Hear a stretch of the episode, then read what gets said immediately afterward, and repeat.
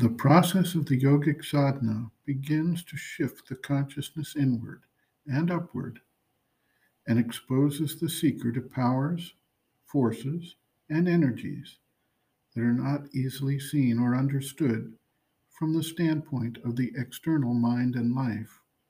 Thus, there is what we may call a natural opening to the mental, vital, and subtle physical planes that surround and press upon the external manifestation of the universe.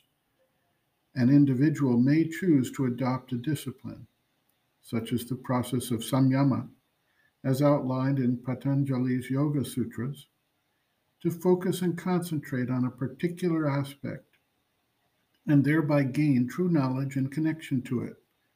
Patanjali rightfully notes the need for preliminary purification to avoid being overcome, distracted, or misled by the powers that arise.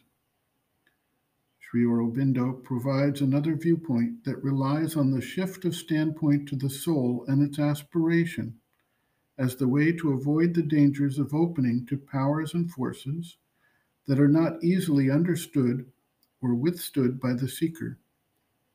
The psychic being has a natural and automatic ability to distinguish truth from falsehood if it is allowed to take the primary lead and guide the seeker. The ancient tale of the swan being able to separate the milk from the water is a parable of the soul being able to identify the essential truth from everything else. Sri Aurobindo observes, quote, It, the breaking of the veil, comes of itself with the pressure of the sadhana.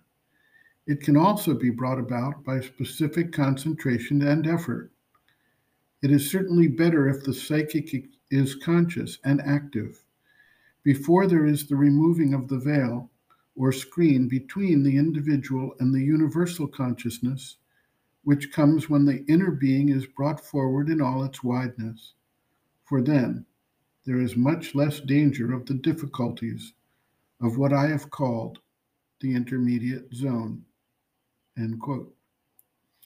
Reference Sri Aurobindo and the Mother, Growing Within, The Psychology of Inner Development, Chapter 7, Growth of Consciousness, Inner Experiences, page 137.